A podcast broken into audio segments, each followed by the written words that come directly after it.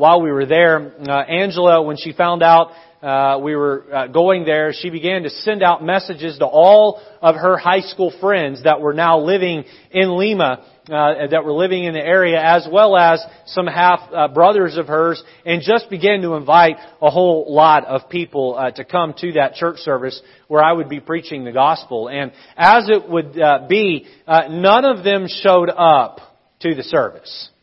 But they all, but three of them showed up after the service was over to the, to the fellowship, to the fun, to the food. And, uh, they all showed up late. Uh, her half brother showed up and two of her friends showed up. One of those friends, she had gone from kindergarten all the way through 12th grade. I believe that's, um, uh, Ursula, I want to say it with the right accent there, and then Alicia, uh, I, I don't know which way it was, but Alicia had gone with uh, her th- from first grade through 12th grade, and uh, uh, Ursula has become a dentist and a very good dentist. They're one of the top dentists in the area, uh, and then uh, Alicia has become a lawyer, and her brother, half brother Daniel, has become a very esteemed engineer from one of the top schools uh, that that train engineers in Peru. So these three folks show up and they're, they're gathering around and they're talking to Angela. And if you've ever been around folks that you know well, there is this moment where you realize, I really need to give them the gospel,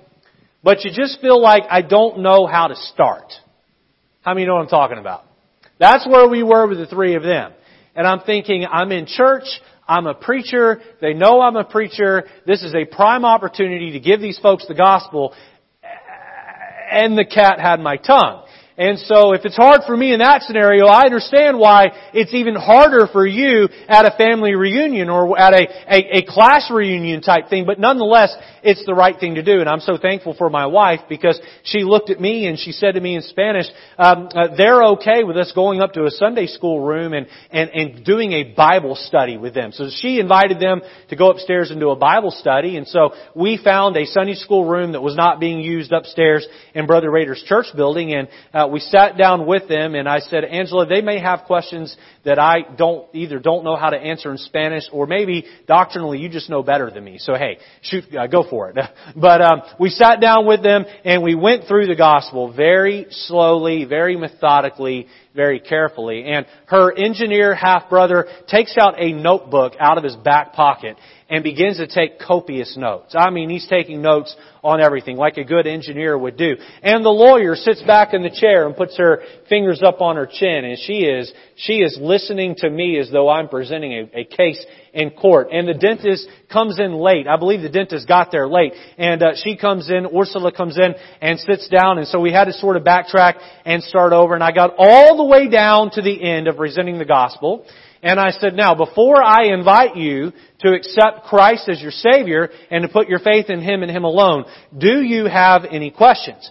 And the lawyer asked me several questions, uh, Alicia, and then she said this. She said, here's what I don't understand. She said, if we're all born the children of God, then why, and I stopped her. And I said, Alicia, your question is wrong. And she said, well, how is my question wrong?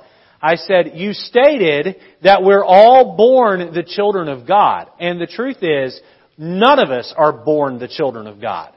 And she stopped and she said, really? She said, I've gone to a Catholic church my whole life and they tell us we're the children of God. And I've said, well, let me show you what it takes to become a child of God. And so we went through John 1.12 and showed how that you have to believe. We'll get into that more in a minute. Uh, turn over with me, if you would, hold your place in Romans. Turn over with me to 1 John chapter number 1. And uh, one of the uh, one, one of the identifiers of a, a, child of God versus a child of the devil or a child of the world is the way that they behave. And so, um, a lot of people have found First John to be a difficult book to read uh, they have been confused by it uh, or have tried to draw uh, rather First John chapter uh, two. I got uh, got that wrong. First John chapter two and verse number seven. You know what? It may not. Look at chapter 3. It's chapter 3, verse number 7. I wrote this down after I had finished my message, jotted in at the top here. Look at chapter 3, verse 7. It says this And again, this is written to Christians. Little children, let no man deceive you. He that doeth righteousness is righteous, even as he is righteous. He that committeth sin is of the devil, for the devil sinneth from the beginning. For this purpose the Son of God was manifested, that he might destroy the works or the sin of the devil. Whosoever is born of God doth not commit sin, for his seed remaineth in him, and he cannot sin, because he is born of God. In this, the children of God are manifest, and the, chil- and the children of the devil. Whosoever doeth not righteousness is not of God, neither he that loveth not his brother. And so it's saying here that he that committeth sin is of the devil. Now, let me uh, first say what this uh, doesn't mean. This doesn't mean that after you get saved, if you sin, then you lose your salvation. That's not what this is saying here. What it's saying is that in the eternal account in heaven with God, your sins are either blotted out or they're not blotted out. And with God's uh, uh, eternal record, if you are of the devil, you will continue to have those sins on your record in heaven. You will be known as one that has committed sin or commit sin. If you are a son of God, then those are removed from your record. Now, how many of you understand this concept quite clearly that we are all born with a strong sin nature? We're not born righteous and then corrupted by the world. We come into the world with a desire and a slant and a bend towards sin. Quickly, turn over to John chapter 3 and verse number 17. And we'll see this condemnation that we're under. John chapter 3, everyone knows verse 16. Uh, it talks about how that God uh, sent His only only begotten Son into the world. Uh, and look at verse 17. For God sent not His Son into the world to condemn the world, but that the world through him might be saved. He that believeth on him is not condemned, but he that believeth not is condemned already, because he hath not believed in the name of the only begotten Son of God. And this is the condemnation that light is come into the world, and men loved darkness. That's their natural state. Men loved darkness, the condemnation, rather than light. Why? Because their deeds were evil. So men are born as children of darkness, children of, uh, of the world, children of the devil. And here's a hard reality that none of us like to say or hear said, but is, is a truth, is that before you put your faith and trust in Christ, you were a child of the devil just like me. Now we don't like to hear it put that way, but that is the truth. Uh, Adam and Eve fell in sin and uh, we are born under this condemnation and we're children of the devil. And so in the world today, when it comes to this idea of father and children, there are two groups of people in the world. There are those that are children of the devil, children of the world, and there are those that are children of God. Now, I jotted down some uh, some some characteristics, if you will, of children. And the first one I jotted down is that children are owned by their parents. They're owned by their parents. Uh, the parents tell the children what to do, where to go, when to go, uh, how to go, what time to go to bed, what time to get up, what to wear, how to dress, how to behave. Uh, and so children are owned by their parents, at least to a particular age. And so all of those walking the planet today that are a child of the devil, don't be shocked when they behave as though they're getting their marching orders from the devil. Uh, furthermore, children uh, uh, uh, children seek to please their parents. Children seek to please their parents. Um, I, will hear Christians stand around sometimes and be down in the mouth or upset about how awful and how sinful the world is. Well, why is that a shock to any of us? They're children of the devil. They're, they're seeking to please the devil. Now, not everybody walking around planet Earth is seeking to be the worst version of themselves, but have you ever, uh, uh, have you ever thought to yourself, boy, there sure, sure seems to be some evil principalities at work that are really trying to drag our culture down into the moral gutter. You ever felt that way?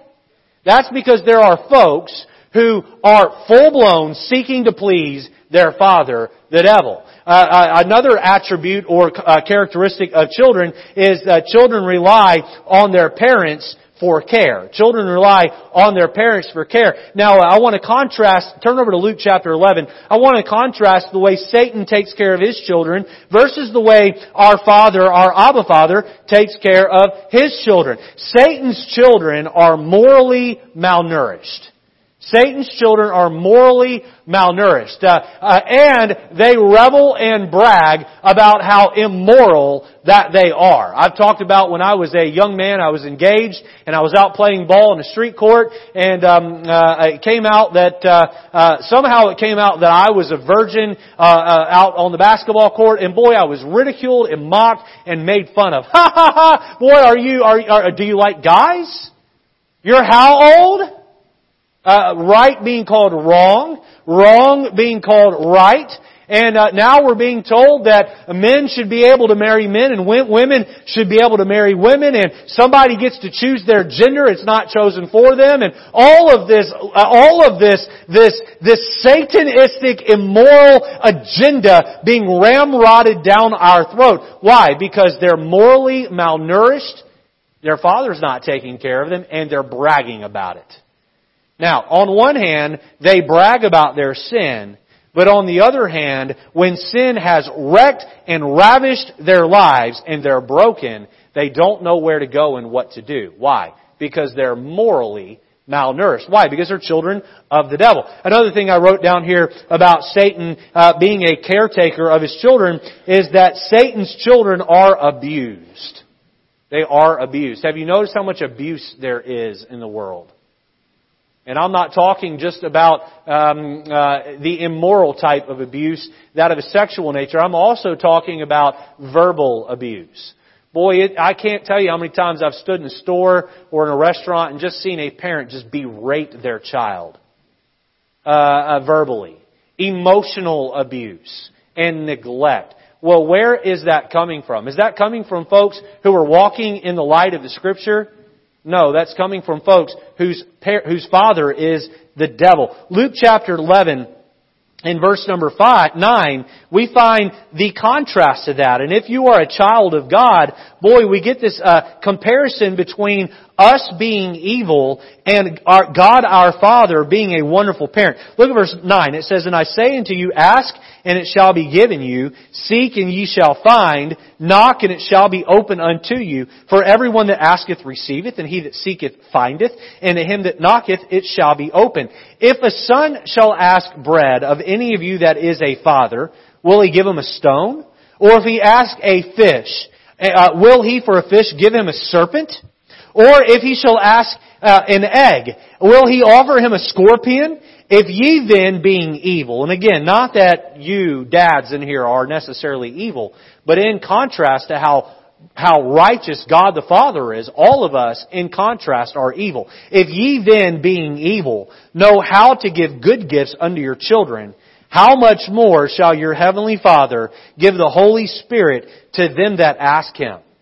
The Father, the Holy, uh, the, the Father, our Father, gives to those uh, who are born anew the Holy Spirit of God, so that they are morally nourished and they are morally protected and not abused. And so tonight, I want to, uh, I, I would like to say that to be a child of God is a special privilege that we should not take lightly.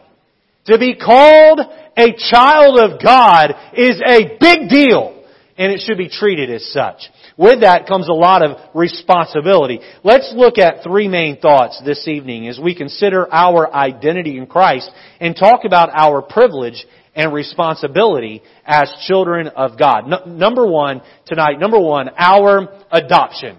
Our adoption. Let's jump right into letter A and notice the prerequisites for adoption. Now when I was uh, speaking with Alicia and Ursula and Danielle about the gospel, once I explained to them when I'm about to go over here in church tonight, boy, it was a light bulb clicking on for all of them. You could just see it in their eyes. And right after that, they were ready to bow their head. I said, do you have any more questions? They said, no, other than when can we ask Christ to be our Savior? And all three of them bowed their head and put their faith and trust in Christ. It was neat seeing a dentist, a lawyer, and an engineer all making really good money, bow their head and without any hesitation put their faith in Jesus. But what are the prerequisites for God to adopt you into His family? Turn over to Matthew chapter number 18 and verse number 2. Matthew chapter 18 and verse number 2. Jesus is speaking to a crowd and He takes a little child and He sets them in the midst. I'll begin reading in verse 2. It says,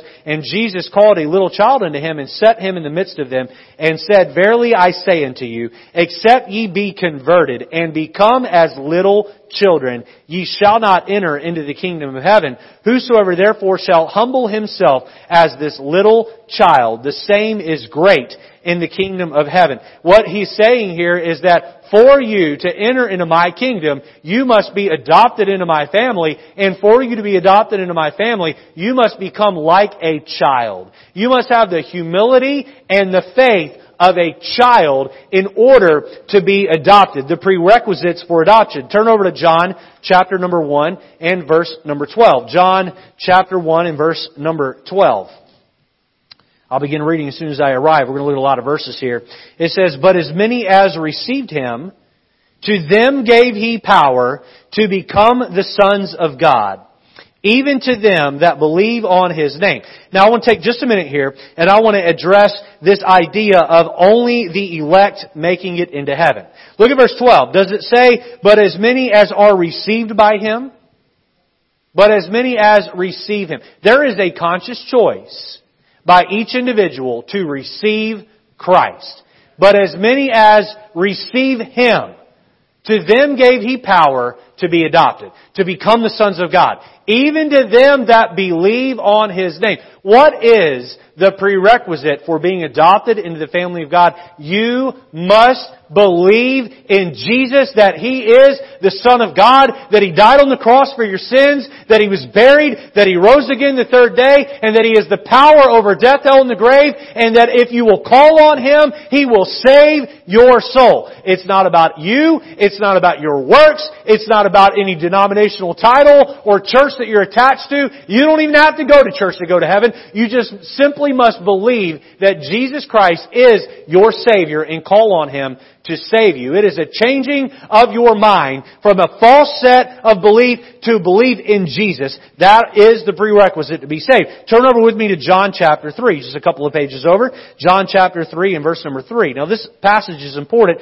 because we're going to tie back into this passage later in the message. John chapter 3 verse 3, Jesus answered and said unto him, Nicodemus, Verily, verily, I say unto thee, except a man be born again, he cannot see the kingdom of God. Look at there. Be born again. That's the idea of family, of child. Verse 4, Nicodemus saith unto him, How can a man be born when he is old? Can he enter the second time into his mother's womb and be born? Jesus answered, Verily, verily, I say unto thee, except a man be born of water, that's a water birth, that's being born of the sac of your, water of your mother, and of the Spirit, that's that new birth in Christ, he cannot enter into the kingdom of God. That which is born of the flesh is flesh, and that which is born of the Spirit, Holy Spirit, is spirit. Marvel not that I say unto thee, ye must be born again. How are you adopted into the family of God? Well, you are born anew into the family of Christ. There is a choice to believe,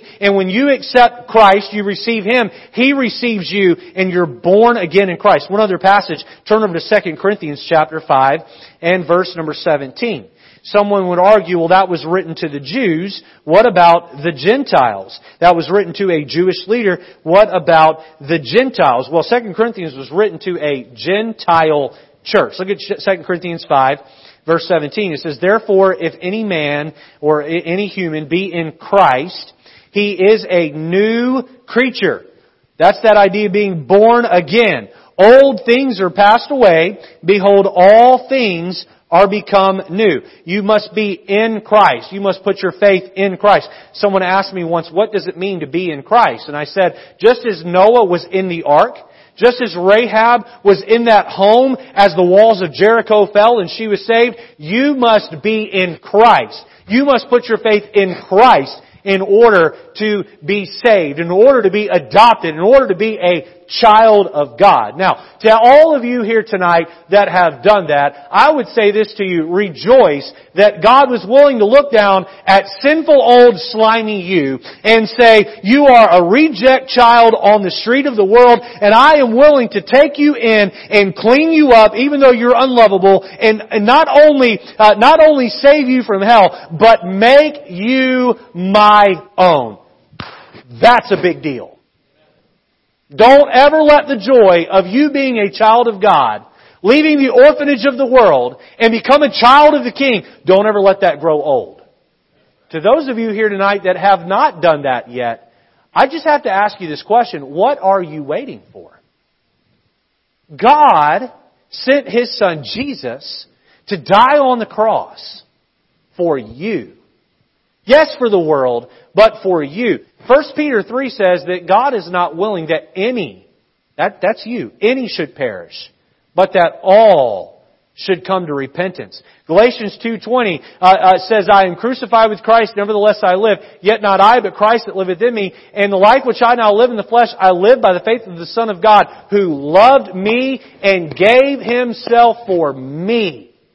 Jesus Christ died for you. And He's waiting for you to leave your pride and stubbornness and unbelief behind and turn to Him in humility and accept His Son, uh, accept the only begotten Son of Jesus as your only way to heaven. And when you do that, you are born anew. You are made a new creature. You are adopted into the family of God. The prerequisites for adoption. Letter B, notice the permanence of the adoption, the permanence of the adoption. Now, John chapter 6 verse 35. Quickly turn over there for, uh, with me. Uh, I was going back and forth with the church member uh, a few weeks ago, and this church member had a coworker who was challenging them on eternal security and saying, "No, you know, if you sin after you get saved, you lose your salvation, and and and you've got to, uh, you need to call again on uh, the name of the Lord and be saved anew." And I was providing this church member with a lot of information, a, a past sermon I preached, some sermon notes, some other Bible verses, and then I was going over our "Did you know?" tracks and John 6:37 was at the bottom of that track and I said, "What else do you need?" Look at John 6:35. We'll read down to verse 37. And Jesus saying to them, I am the bread of life. He that cometh to me shall never hunger, and he that believeth on me shall never thirst. But I say unto you that ye also have seen me and believed not. Verse 37, All that the Father giveth me shall come to me, and him that cometh to me I will in no wise cast out. Now to someone who believes you can lose your salvation, explain away John 6:37. Him that cometh to me, I will in no wise cast out. Once you're in, you're in. You're in. It can't be lost. Someone said, well, you know, if you, if you, uh, you put your faith and trust in Jesus to be saved, but, you know, if you go and, and you mess up with a little child, or you, you murder somebody, or you commit some sin that's just egregious and horrible, surely God's not going to continue your salvation. And I would say, are you limiting the love and forgiveness of God? Are you limiting what He's capable of doing? Did He not know that you were going to do those things the day you got saved? Did He not uh, think ahead to say, I'm going to forgive them even of those sins that I know that they'll commit in their future? What kind of father would God be if every time you crossed the line, He chucked you out of His family and made you come back and ask to be in it again? Now, um, I'll use an extreme example in here. Here, okay? Let's say Matthew turns 18 and in his teen years he just rebels and becomes a terrible young man. And he turns 18 and he goes and robs a bank. He murders someone in the process. He, he has changed his name ahead of time because he just is disowning me. And then he hops on a plane and he flies to Africa and he never sees me again. That would be like worst case parental scenario, correct? Can anybody think of anything worse than that? That'd be pretty bad, right? Okay. Is Matthew still my son if he does that? Fellowship with Matthew would be broken. But sonship can never be broken. It's permanent. He will always be my son. Once God has adopted you into His family, yes, fellowship over your sin can be broken. But sonship with God can never be broken. You're a child of the King and there's nothing you can do to reverse that. Not that you would want to. Letter C, notice God's passion for His adopted. God's passion for His adopted. Really quick here, turn over to 2 Corinthians chapter number 6. 2 Corinthians chapter number 6. I hope tonight that um, uh, this sermon slash Bible study affirms you as a child of God and will challenge you to live accordingly. Look at verse number 18. It says, And will be a father unto you, and ye shall be my sons and daughters saith the Lord Almighty. Can you hear the affection here? Back up to verse 17. Wherefore come out from among them and be ye separate, saith the Lord, and touch not the unclean thing, and I will receive you, and will be a father unto you, and ye shall be my sons and daughters, saith the Lord Almighty. Listen, I, I think back to uh, uh, the day my children were born.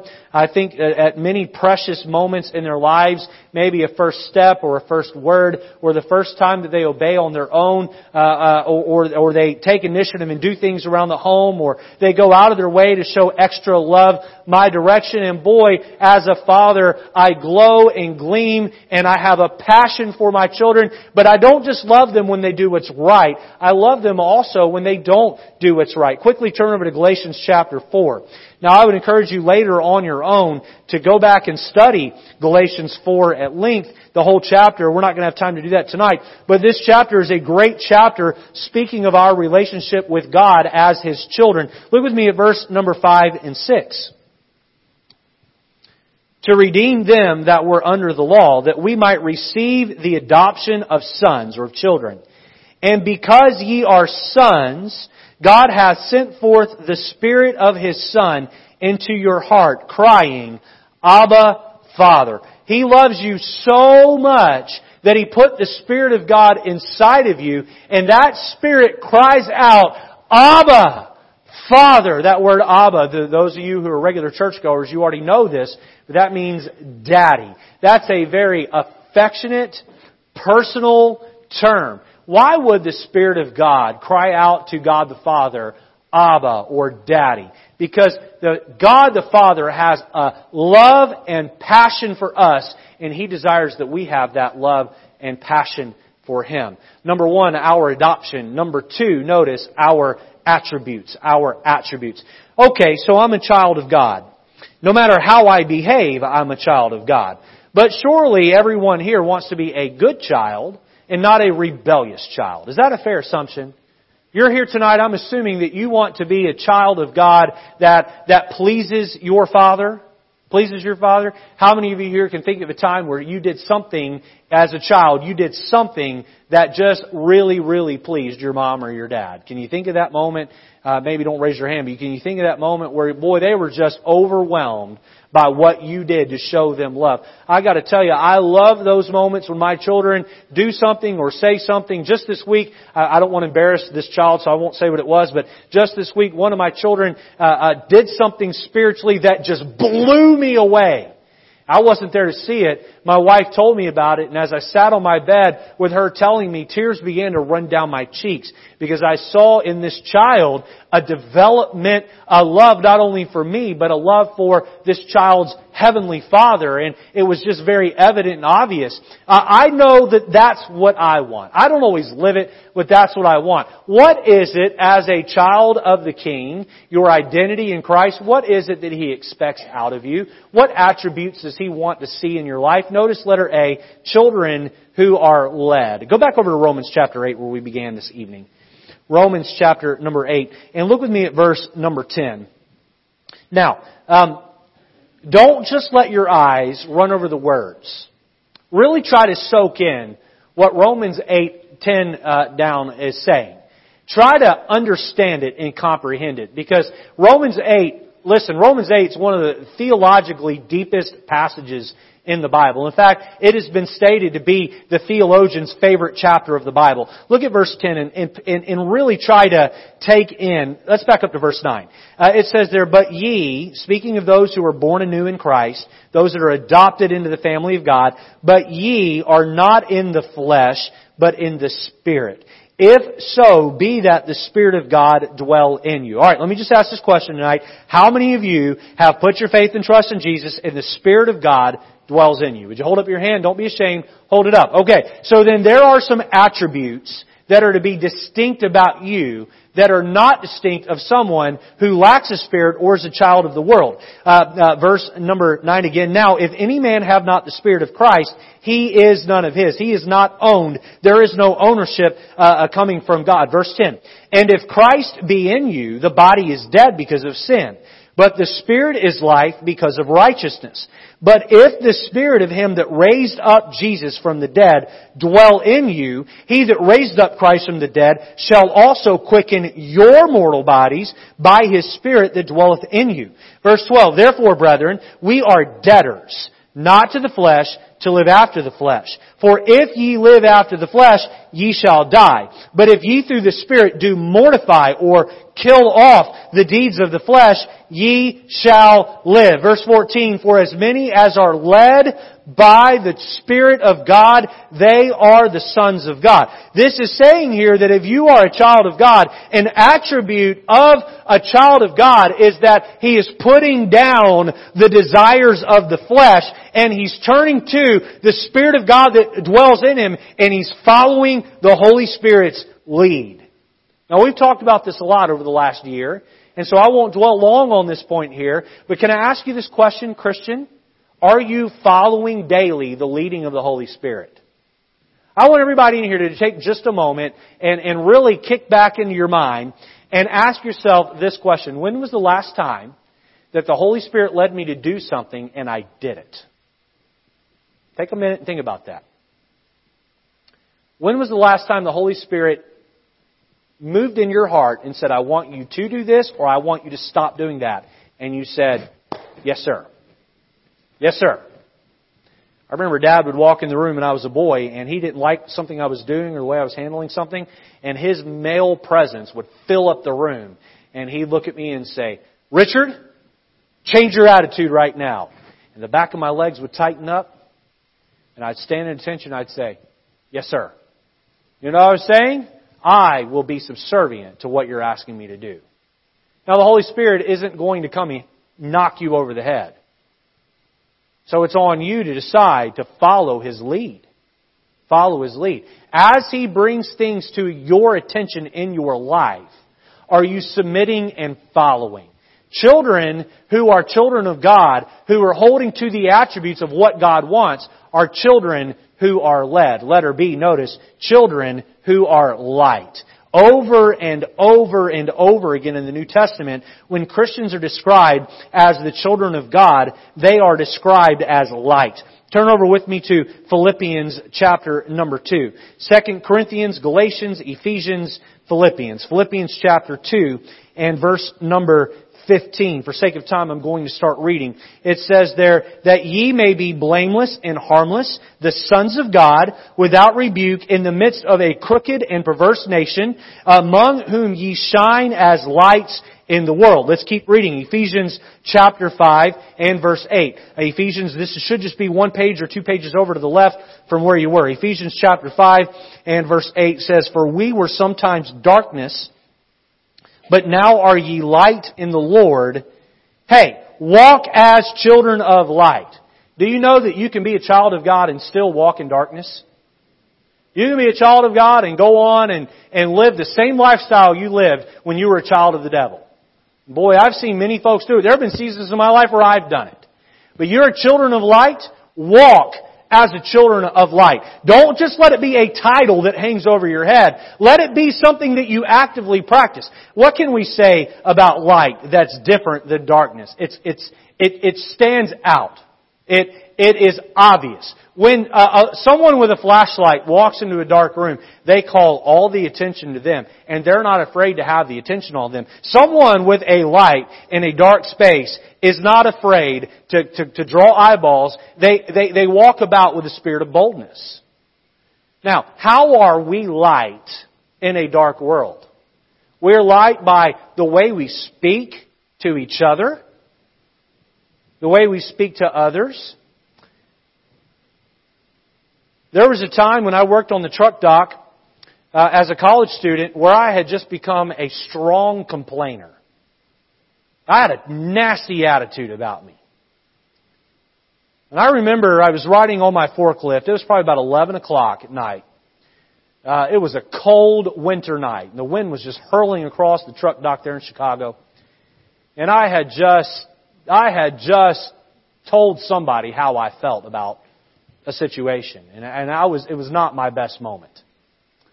And I could feel the Spirit of God saying to me, you know all these secular people that work here that don't go to your college and don't go to church. You know they know you're a Christian, right?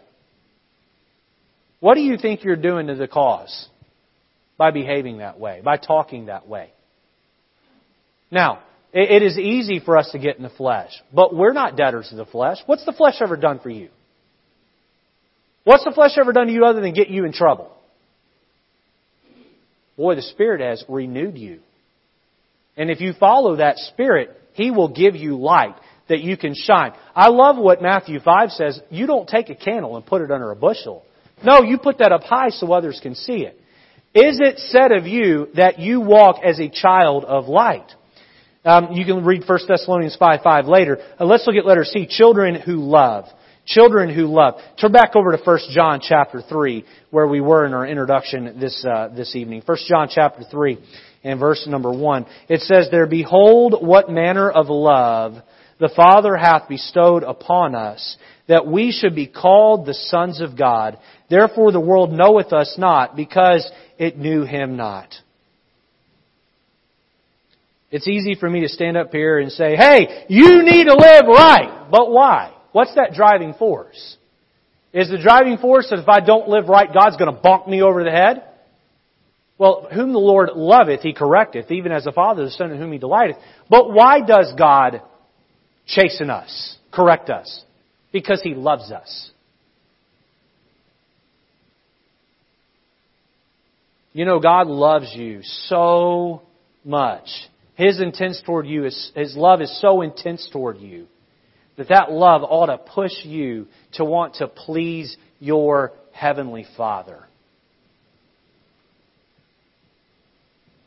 When I was a boy, we were uh, too poor for my dad's job to pay all the bills. So he got a side hustle um, cutting lawns for church members and neighbors of church members, and I think at one point even contracted an apartment building and did all their uh, lawn mowing and weed eating and, and edging and things. And so usually after school for several years, I would go home and change, and I would um, I would head out to help my dad cut grass. When I got about fifth grade, fifth grade, sixth grade, he he got a, a second lawnmower. He had a riding John Deere. He got a second lawnmower, and he had me push that lawnmower and help him cut the grass. And I can remember uh, wanting to cut that lawn so perfect, knowing that my father was going to come along and inspect, and I wanted nothing more to hear my dad say, "Boy, you worked hard today. You sure did do a good job." You know why I wanted my dad's affirmation? Because I knew he loved me. I knew he loved me. The Nehi soda and honey bun on the way home didn't hurt either. But I knew he loved me, and I knew that uh, I wanted to please him. Do you understand how profound and deep God's love is toward you?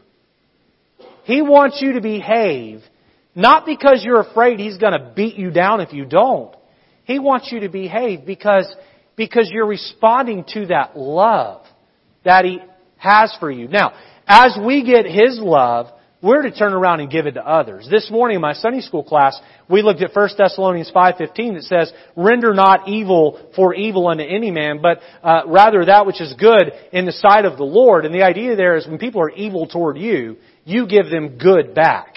You repay evil with good. You love your enemies. You're, you're kind to them. And you know what? Anybody, anybody can love someone who's nice to them.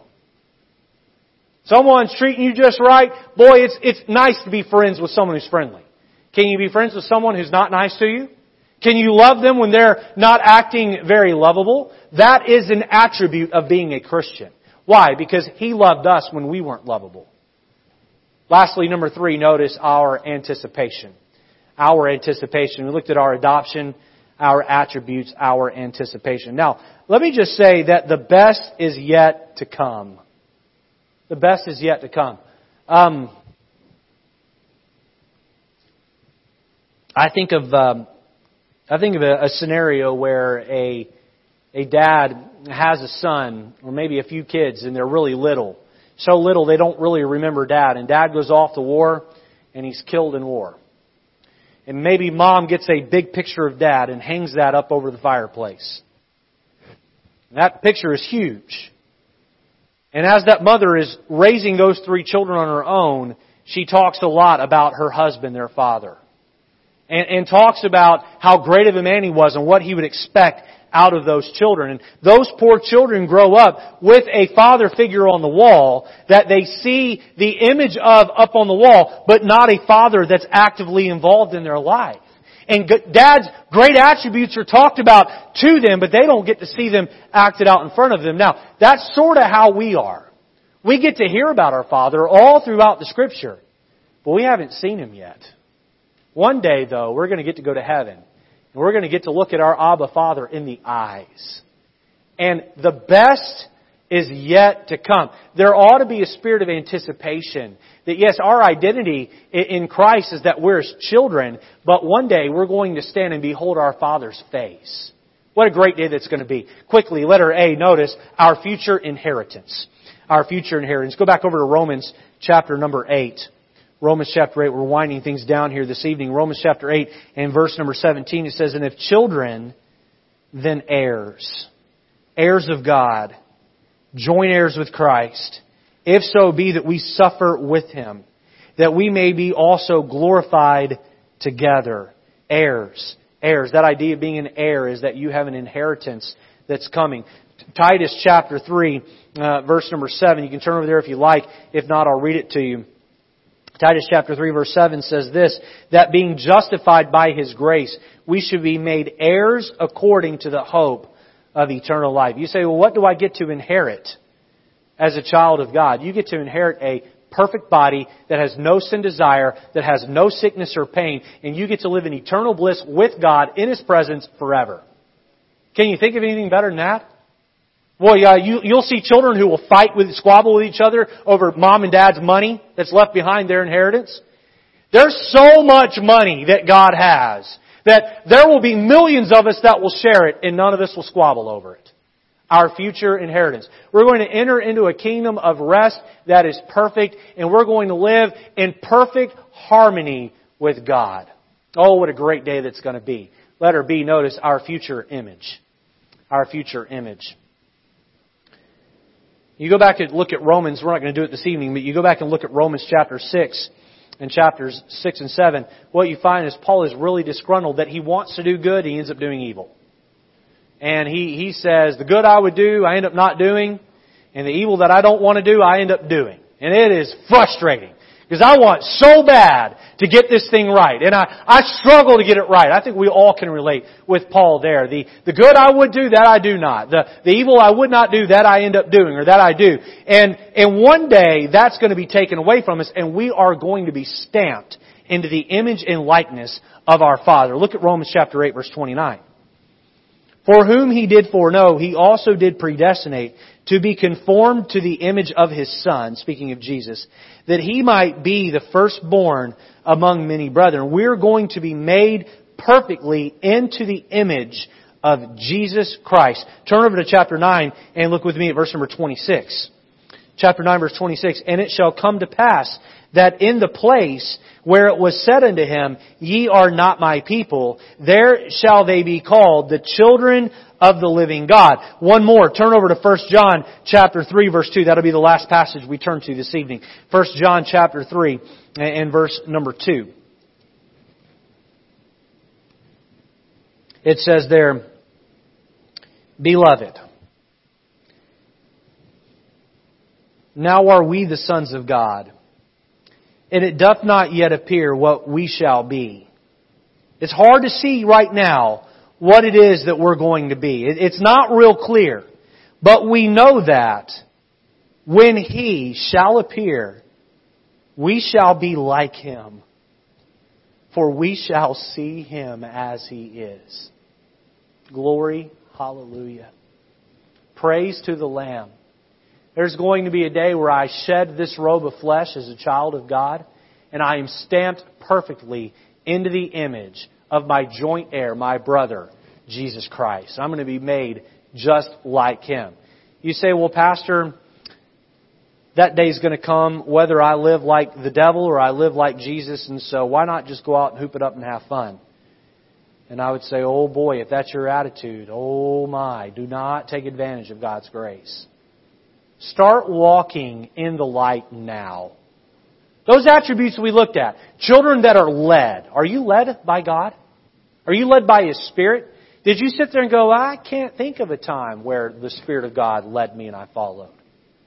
Or, you know, I can remember, but it, it needs to be more regular. Children that are light, does your light shine in the dark world? Are you living your life in such a way where your holiness radiates to a sinful world around you? And some people are turned off by that light and blinded by that light, but others are drawn to it and want to become like the, the, the image of Christ that you're becoming.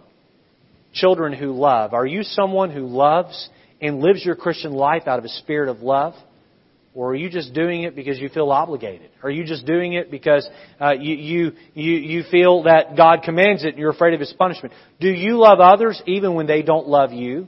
Or is there resentment and bitterness and anger and vengeance toward those who have mistreated you? Let's be children that look like and act like and walk like and talk like our Father. With our heads bowed and eyes closed this evening, if you are here and you've not yet become a child of God, let me just remind you that you're not automatically born a child of God. You must make a conscious choice, like Nicodemus in John 3, to be born anew, to be born again. Is there one here this evening that would say, Pastor, I've not put my faith and trust in Jesus Christ alone to save me?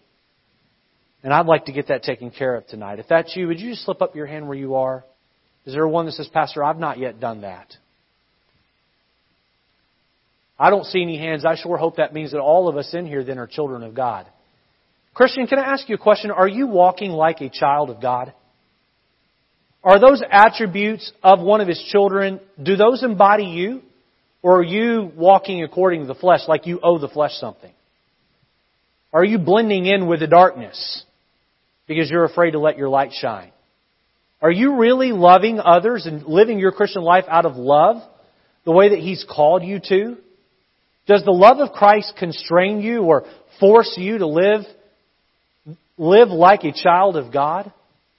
Some of you here are weary in well doing. Let us hold fast to our anticipation of the inheritance to come, the image that we will look like. How many here tonight say, Pastor, there is something in my life where God has dealt with me, and I know there are improvements and changes that I need to make to be more like a child of God. If that's you, you just hold up your hand? There's some area in my heart God's dealing with me. Pastor, please pray for me. Lord, I pray that you would help those with an uplifted hand to make a conscious, solid decision that leads to a sincere change. And then, Lord, children that live a life that seek to please you. May you look down from heaven and smile when you see and hear of our works that we do, much like I did with one of my children this week. Lord, may we make you proud to call yourself our Father with the way that we live. Work in our hearts and move and help us to be sincere in our decision making tonight. In Jesus' name, amen. Let's